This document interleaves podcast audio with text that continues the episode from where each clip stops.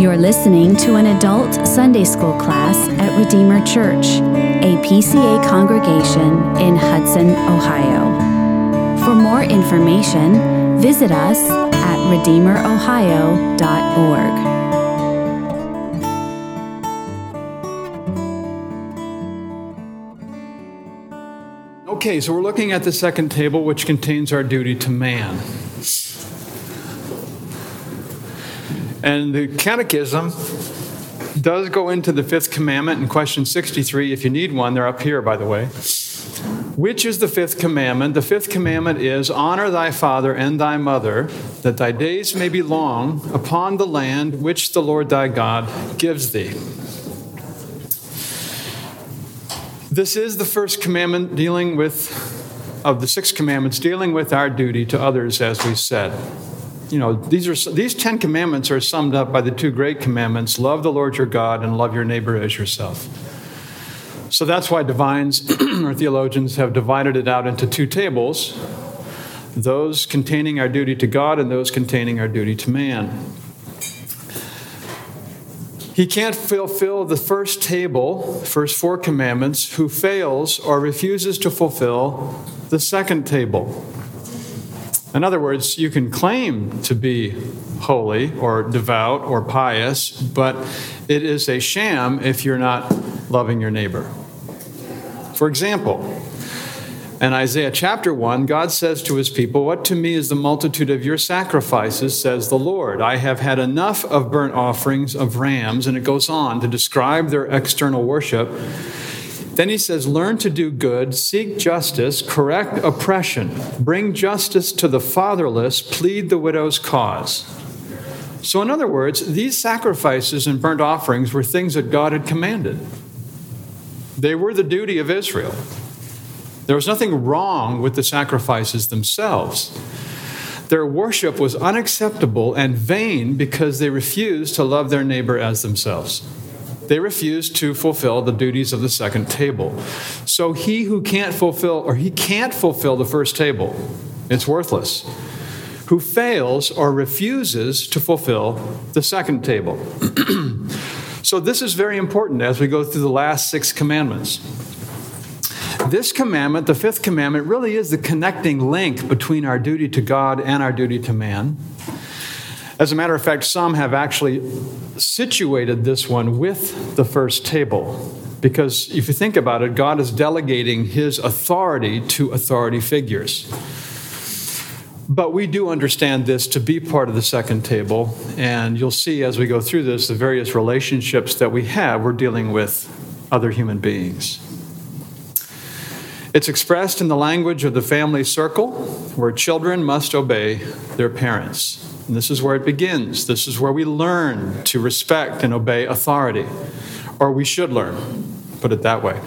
And we call, or the, the confession describes them in a position of inferiority, not because as persons they're inferior, but simply because they occupy a position of authority that is beneath.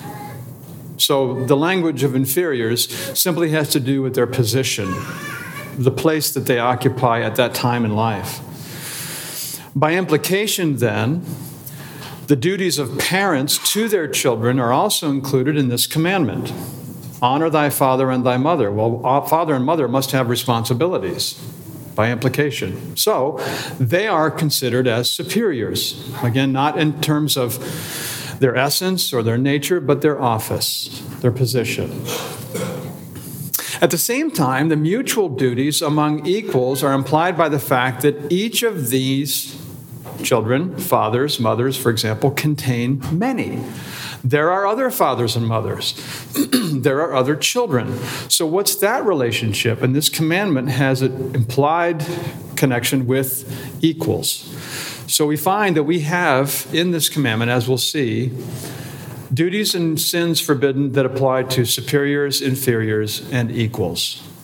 Very important. This kind of applies to all the relationships that you can experience in human life. It's only one of two commandments that are expressed positively. If you think about it, out of the Ten Commandments, only two of them are expressed positively. Most of them are thou shalt not. This one, honor, and the fourth, remember. So those are the only two that are expressed positively. But still, still, there are things that are forbidden, as we'll see when we go through it. Paul says, Children, obey your parents in the Lord, for this is right. then he quotes the commandment Honor your father and mother. This is the first commandment with a promise that it may go well with you and that you may live long in the land. And our last slide will deal with that promise and what it actually means. Any questions on this first slide? Okay? Good. The next question, the larger catechism, goes into more depth in this commandment. Who are meant by father and mother in the fifth commandment? By father and mother in the fifth commandment are meant not only natural parents, but all superiors in age and gifts, and especially such as, by God's ordinance, it should be ordinance, are over us in place of authority, whether in family, church, or commonwealth, or state, civil realm. So it's understanding that while it's in the language of family, because that is the incubator of society, that's where children begin to learn the importance of authority, it has implications for all segments of society and all expressions of delegated authority. While no one else but parents are mentioned, yet all these superiors in general are intended. We're going to talk about who that means, who they are all the superiors in our lives. All of us here, every one of us submits to some superior, maybe several superiors, but we're all in submission. In Scripture, many who are not natural parents are called by the terms father and mother, and I'm going to give you several examples. Paul says, Do not rebuke an older man, but encourage him as you would a father. Younger men as brothers, older women as mothers young women as sisters in all purity. The language of the family circle is applied in the church. So we treat and respect our elders, for example, as fathers and mothers. They don't have the same authority as immediate fathers and mothers, but they deserve the same kind of respect. So we teach our children, for example, I remember, maybe I shouldn't say this, but this is a number of years ago, a long time ago um, there was one young man who would come in, and as young men will do, I'd say, Good morning, so and so. And so, so I stopped and said, Hey, wait a minute. When I say good morning to you, so and so, you should say, Good morning, Pastor, right? Good morning, you know. but it wasn't because I think I'm so important, but it's teaching this idea that there is a respect to be shown to an office or to age, that kind of thing. So this commandment has something to say to us in the church, in society. Adah bore Jabal, who was the father of those who dwell in tents and have livestock, was he really the father of all shepherds? No, but he's the one who began and he sort of had this influence over all of shepherding. So he's called a father. His brother's name was Jubal. He was the father of all those who played the lyre and the pipe. So you can see how scripture can use the language of the family circle to apply elsewhere. These are fathers. God has made me a father to Pharaoh, said Joseph, and lord of all his house and ruler over all the land of Egypt. He was not Pharaoh's father, but he was in a position of authority and support and so forth. Elijah went up by a whirlwind into heaven, and Elisha saw it, and he cried, My father, my father. One more. My little children, says Paul, for whom I am again in the anguish of childbirth until Christ is formed in you. There's a language of the mother. So, again, the only reason I bring all these up is to show that in Scripture, the terms father and mother can be used outside the family circle. Any questions on that? Okay? This encourages, why would they be called father and mother? Well, it encourages superiors in whatever position to treat inferiors with love and tenderness. Especially as a Christian, if you're in a position of a superior, there is no place for tyranny. There is no place for harshness. We're all tempted. I get irritable and I sin and I have to repent, but The idea is that we are to express love and tenderness. God delegates this kind of authority, and He expects it to be exercised in this kind of manner lovingly, tenderly. We'll get into some of the duties in particular of superiors, but we see overarching this the reason they're called fathers and mothers the reason you'd call the mayor of Hudson a father of Hudson is because he is, on one hand, to express love and tenderness with all the authority he has. In his prosperity, Job acted as a common father to all of his inferiors. I was a father, he says, to the needy. What does he mean by that? He means he protected them, he provided for them, he nurtured them, he counseled them, he rebuked them when necessary. He was a father to the needy. For from my youth, the fatherless grew up with me as with a father. Same idea. So, this commandment, phrased in the language of the family circle, is meant in part to teach superiors in whatever position they hold to exercise their authority with love and tenderness. Calling them father and mother also encourages the inferior to obey his or her superior as his own parents. His servants came near and said to him, My father, it is a great word the prophet has spoken to you. Remember, um, oh, who's the, the, the, Syrian general who had uh, leprosy? Naaman? Was it Naaman? Naaman, thank you, yeah. Naaman. And so, you know, he's all upset because the prophet wouldn't come out. He sent a servant. And so his, his underlings, his inferiors, call him their father. And obviously, there was a wonderful relationship there. Now, it's not the same as a father, a biological father, but he's exercising his authority, not tyrannically, but with some type of love and tenderness. I do not write these things to make you ashamed, says the Apostle Paul, but to admonish you as my beloved children. For though you have countless guides in Christ, you do not have many fathers. I became your father in Christ Jesus through the gospel. I urge you, then, be imitators of me. Now, there we have this idea of the spiritual father, the mentor, the one whose example is to be followed and imitated. And the idea is that Paul is using his apostolic authority, which is absolute. He's inspired. He is representing Christ Jesus. He wrote the New Testament, which is binding upon the church. That's the kind of authority he has, and yet he's dealing with them as with beloved children. So, phrasing it in the language of the family circle teaches superiors to ex- exercise authority with love and tenderness, teaches inferiors to render obedience as to their own parents.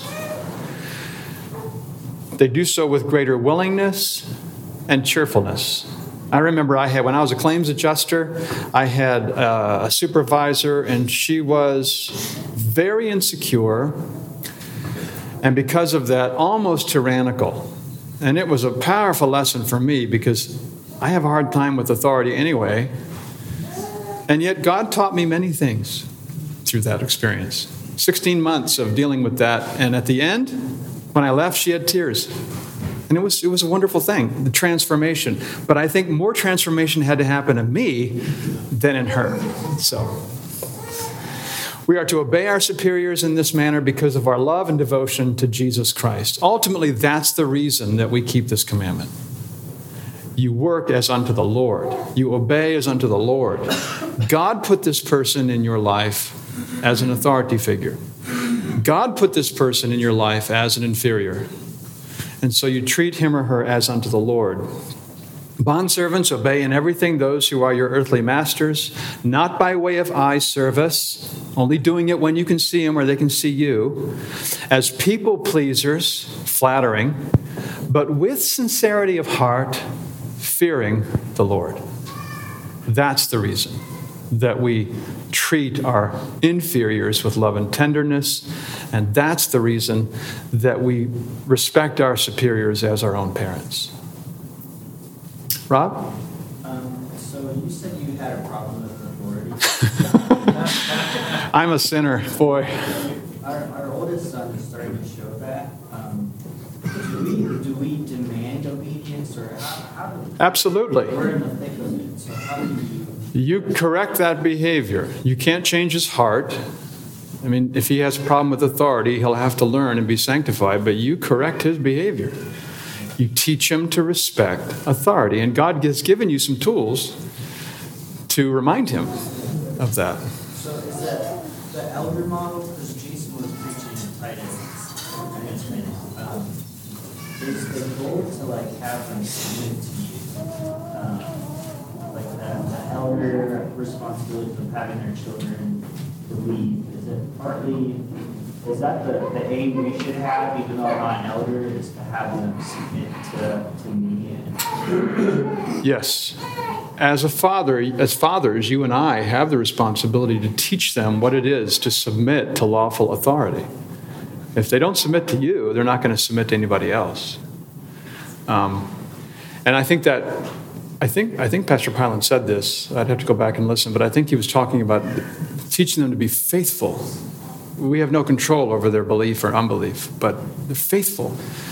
So keep going, yeah. Um, Can you give me maybe some ammo in my pocket to how to, to get them to obey? I can make a paddle for you.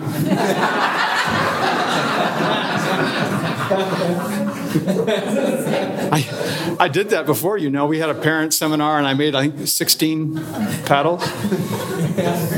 I, we can talk more offline on that one. But yeah, no, I, I don't mean to be flippant. But I mean, scripture is, I think, clear that you're not going to destroy them or kill them, you're going to train them. And God says that that is an effective way to train them. There's short term pain, there needs to be pain, there's a consequence for disobedience, and then there's restoration immediately. You know, so I think it's very important. And ty- typically, many of us, because we love our children so much, it's so hard to discipline. But it is absolutely necessary because in so doing, you imitate God. He is a faithful father. Mark? I appreciate Rob's question because there, there seems to be this disconnect because we want to be people of faith and we want our children to be impacted and have their heart changed.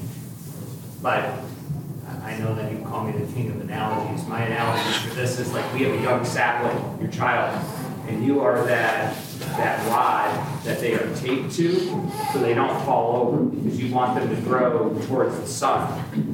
And for a time, while they're young, you need to be that rod to show them the way.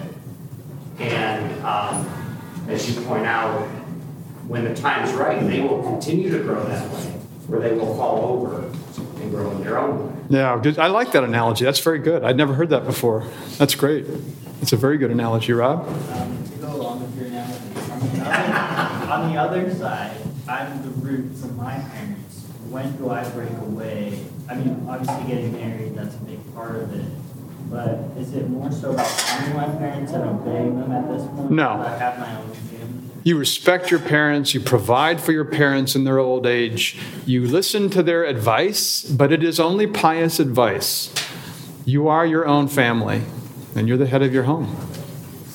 You don't owe them absolute obedience at this stage in life. Yeah. I think one of the things that we have to acknowledge is that, uh, first of all, this is counterculture. Oh, yeah.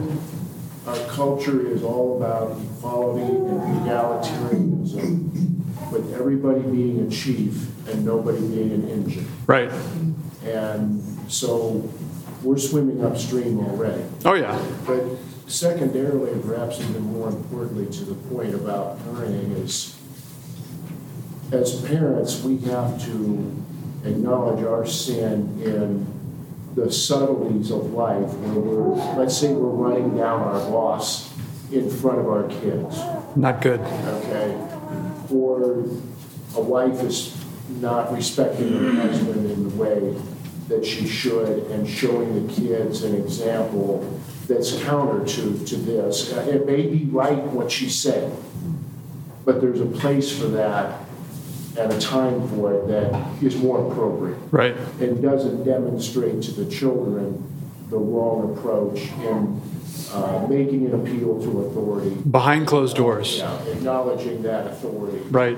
And in, even in churches, you know, you get out of the, the church and no sooner we're in the car, we're talking about somebody, that, you know, one of the leaders in the church didn't say something right. Right. In our eyes. That's right. And so that's, that's a problem. It is. We all have- we It's interesting you say that because at the very beginning, you'll notice I had to qualify superiors, inferiors, because we don't want to hear that in our culture, right? But we understand that we occupy different positions of authority, and there is, so it's important, you're right.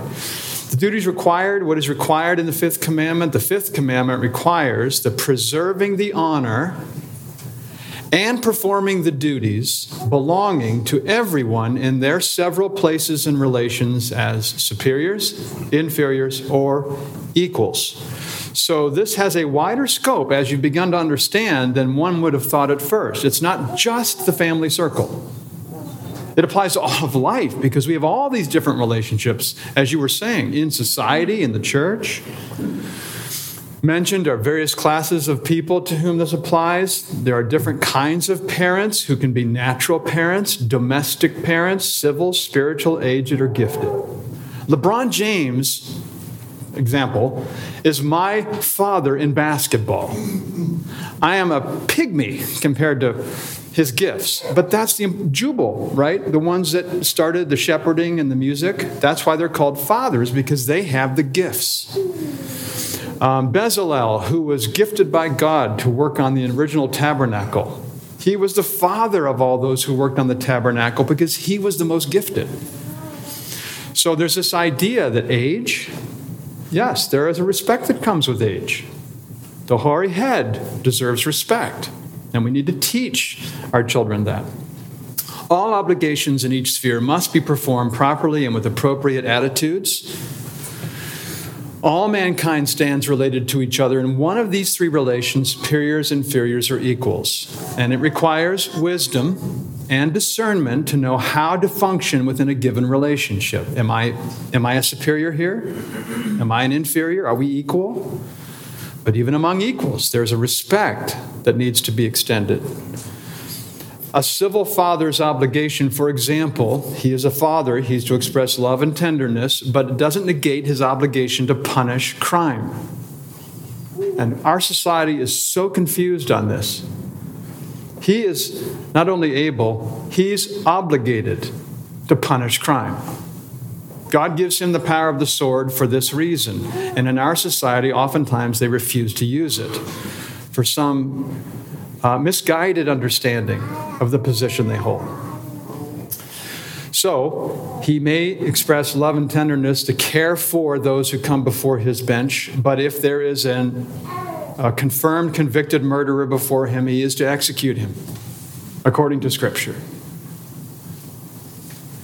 We must preserve the honor and perform the duties that are incumbent upon each relationship. Equal honor and respect are to be shown to mothers and fathers, as God's word makes clear. There's no more respect given to fathers. For example, Deuteronomy or Leviticus 19, every one of you shall revere his mother and his father, and you shall keep my Sabbaths. He says mother first. Pride of place. Rihanna?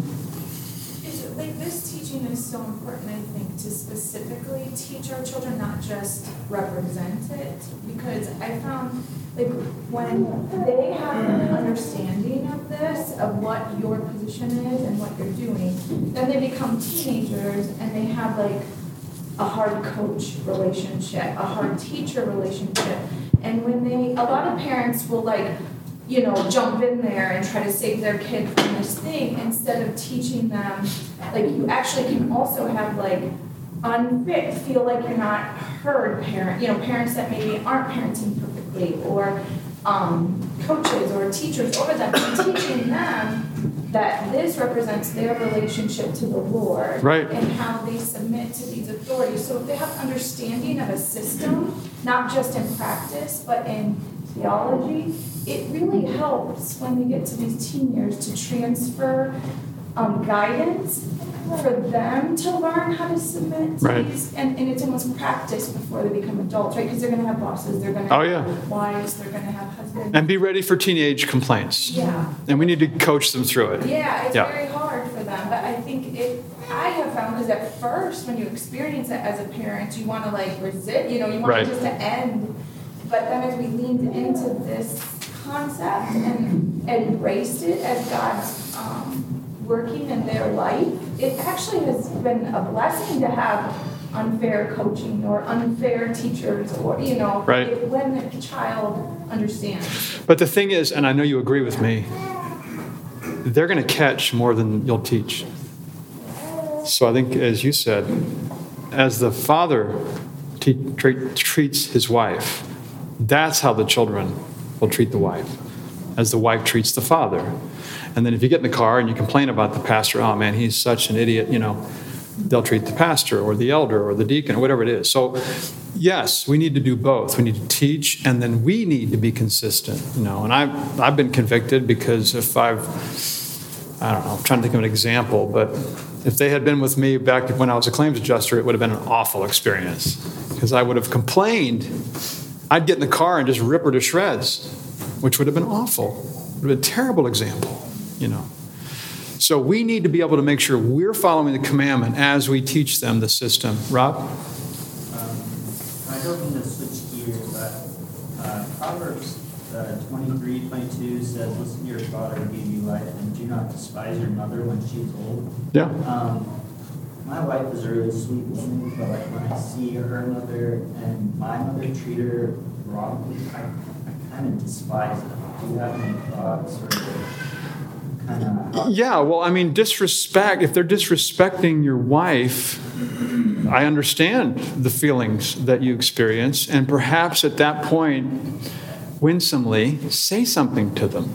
You're, it's not easy, believe me, and with, with her mom especially, that's very difficult. But with your mom, hey, mom, this is my wife, and she's trying to do her best. So it's kind of passive though. It's like. Passive aggressive, yeah. Uh, You'll have kind of work that out, uh, you two. I mean, I, I I haven't been very good at that. I, I had to learn over time. She's been very patient with me, but it, it's important for us, I think, to try our best to respect them, not just below with the inferiors, but even with our own superiors, you know.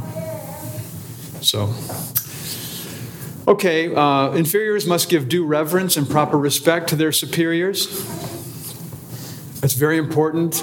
Love one another with brotherly affection. Outdo one another in showing honor. We honor one another.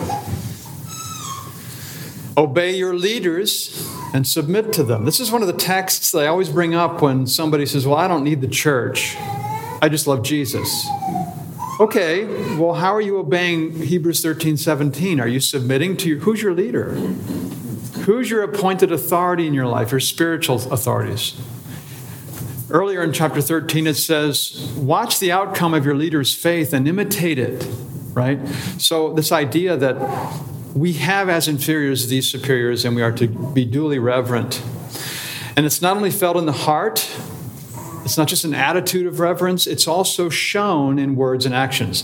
Hey, so and so, when I say good morning to you, you respond. As an adult, you tell me, good morning, so, uh, Pastor Wright. Good morning, Deacon Dar. That's respect. You're, you're expressing your respect in your words. Yeah, you might have that kind of respect in your heart, but I need to hear it. Inferior is not, oh, by the way, in children, getting back to children, one of the things I think it's important for us to train children in is when an adult addresses a child, the parents need to make sure the child responds to the adult. They learn to interact. It's hard to interact with adults, right? As you're a child, you're intimidated. This guy's six five. What am I doing? But you teach them to just respond. That's important. That's verbalizing the respect that's important to know. Remember your leaders, here it is. Those who spoke to you the word of God, consider the outcome of their way of life and imitate their faith. Inferiors should be willing to obey every lawful command and to heed wise biblical counsel. Lawful command. That's important. And us parents or others have to teach them what is a lawful command. I always ask uh, members when they come through the interview do you have to obey everything I tell you? Will you shovel my drive if I tell you? The answer is no, that's not a lawful command, right? You can do it if you want to, but you can't do it at my command. At the same time, inferiors should be willing to receive admonishment and submit to correction. As inferiors, we should be loyal and supportive of leadership, especially when it involves our parents. They are not perfect, they are sinful. Um, we do over, or we, as we'll see, we do bear with, here I'll bring it up, we bear with their flaws, their weaknesses, we cover them in love. That doesn't mean that all faults and sins need to be concealed and patiently endured. Quite the opposite. We can confront our superiors respectfully about their sin. That's not what this is talking about. What this is talking about is when it comes to weaknesses, flaws, idiosyncrasies, we're called to be patient and long suffering. Uh, is there come a point where it would be appropriate to um, cut off any parent or in-law because of how it's affecting their family, or would that be a violation of the community? It's a razor's edge. Very difficult. I know what you're saying. I mean, if they're unrepentant in sin, and you think that's going to be detrimental to your children, you have to protect your children. That's your first responsibility as a superior right? You can't expose them to danger or sinfulness that would adversely affect them. At the same time, there is a commandment that we are to honor our father and mother. So it's a razor's edge. It's very difficult to figure out what to do in any given situation. But let's let's say your father now this is a, a wild example. Let's say your father decides to become transgender and he's getting married to another man, and you just feel like that kind of thing is going to have an adverse effect on your children. So you, you limit, if not negate, the exposure. You know, that's an extreme example, but you get the point. Yeah. Superiors have to be responsible by exercising their authority. Um, well, fathers, do not provoke your children lest they become discouraged. Again, we have the idea that this delegated authority must be used responsibly. It's not just absolute authority, it's used for the well being of the child or children and for the honor of God. The nature and degree of authority depends on a specific relationship. Hudson's mayor has a different degree of authority than parents. He has some authority over your children, very little, but some. You have almost absolute authority over your children. So you can see the difference there, but he's still a father. The parent's authority is different from the authority of an elder. The elder has spiritual authority. Parents have spiritual authority and all other kinds of authority. So there's a difference you can see in these different relationships. So, if superiors love, pray for, bless their inferiors, there's an attitude of goodwill toward them. We instruct, counsel, and when necessary, admonish them. You cannot refrain from admonishing when it's necessary. We commend them when they do well. We reprove and chastise them when they do ill.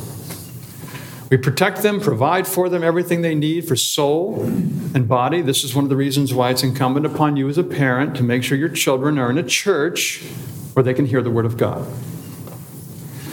In their daily walk, superiors are to be sober, wise, godly, worthy of imitation by others. That's a huge responsibility. And we all have flaws. We're all inconsistent in some ways. But the goal is that our example should be worthy of imitation.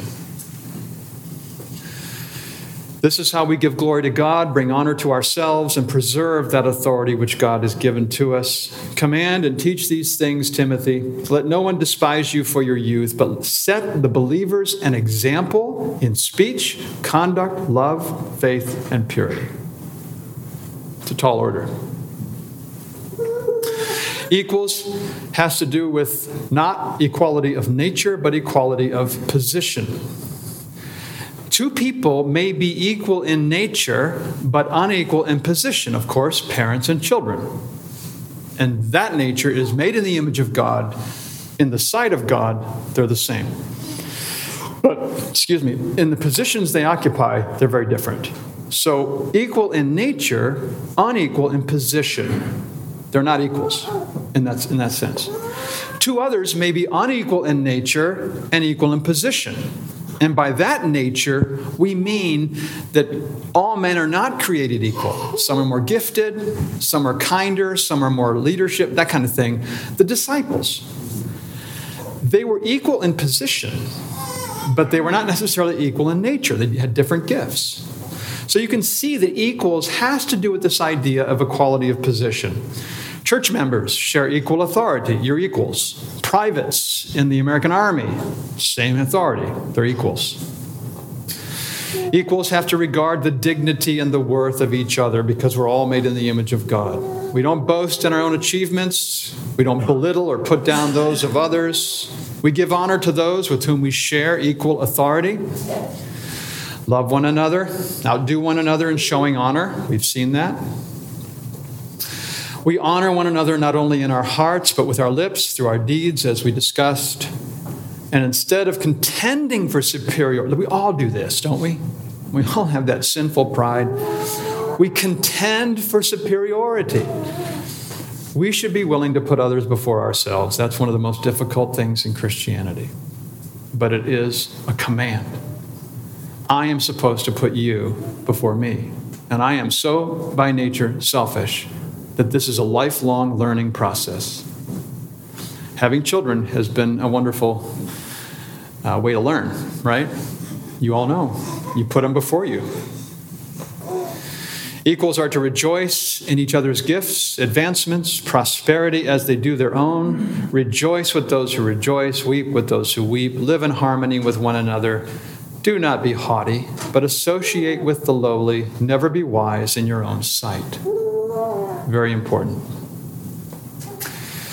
The sins forbids the neglecting of, doing anything against the honor and duty which belongs to everyone in their several places and relationships. Inferiors are not to harbor resentment against or despise anyone in position of authority over them or disobey their lawful commands. You're an inferior. You're a Christian. You express your faith in Christ in part by how you respond to his delegated authority.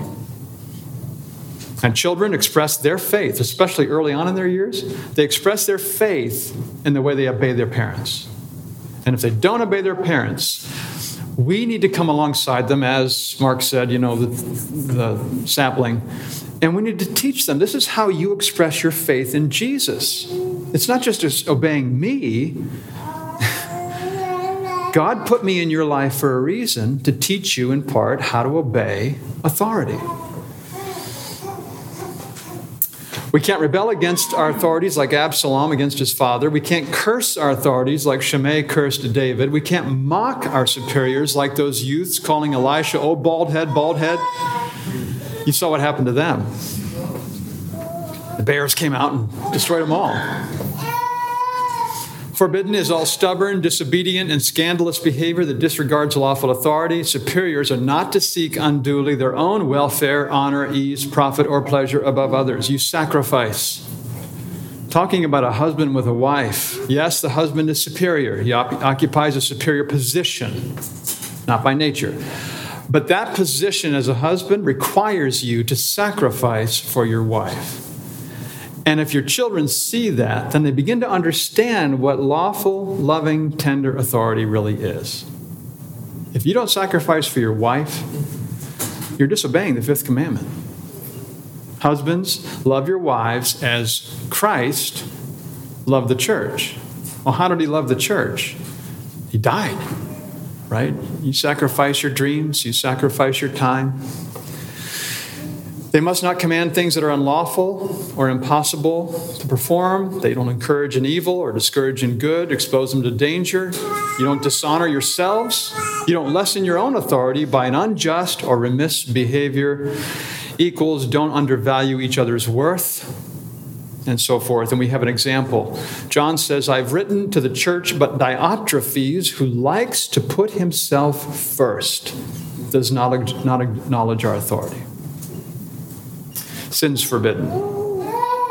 Finally, the reason annexed is a promise of long life and prosperity as far as it shall serve for God's glory and their own good to all such as keep this commandment. Ordinarily, and that's an important word to remember, ordinarily, those who observe this command will better maintain peace and harmony between those with whom they are in relation. And where lawful authority is honored, conditions are such as will make life and prosperity more likely. That's the promise. History and experience provide evidence of the validity of this wonderful promise. It is true in the families that are properly regulated, in the nations that are rightly governed, in the churches that are well ordered. Yes, conditions are such that you will thrive. When families, nations, or churches disrespect lawful authority, lawlessness and anarchy prevail. Very difficult to thrive in that condition. Both long life and personal prosperity are greatly hindered and depressed. Of course, under any condition. Now, this is important. Some people say, well, the promise. So if I obey, I'm going to prosper. Under con- any conditions, God's glory and our good may necessitate an early death or prosperity.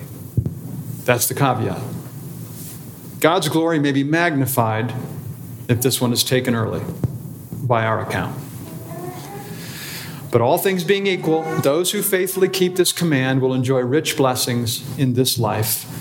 And the Bible, notice, is very comfortable promising rewards for faith and obedience. Isn't that interesting? We get so worried about that. Oh, it's salvation by faith alone and grace alone. Yes, that's true. But there is a promise of blessing for this kind of obedience. Your house will be well ordered and it'll be a condition or a situation in which children can thrive. Any questions? Finally? That's why one of the reasons Paul says in 1 Corinthians 14 let the church do things decently and in order. Because in those conditions, God's people can thrive, right? There's accountability. And they can expect, be fed, nurtured, loved. Well, I've kept you long enough. Let's close in prayer. Heavenly Father, we thank you for the authority that you have delegated. Ultimately, it comes from you. We pray that you'll help us to consider this command throughout the week. And in our several places and relationships, you'll enable us to exercise authority with love and tenderness, to respect authority with reverence, and as equals to regard the dignity and worth of one another. Please prepare us for worship now, we ask in Jesus' name. Amen.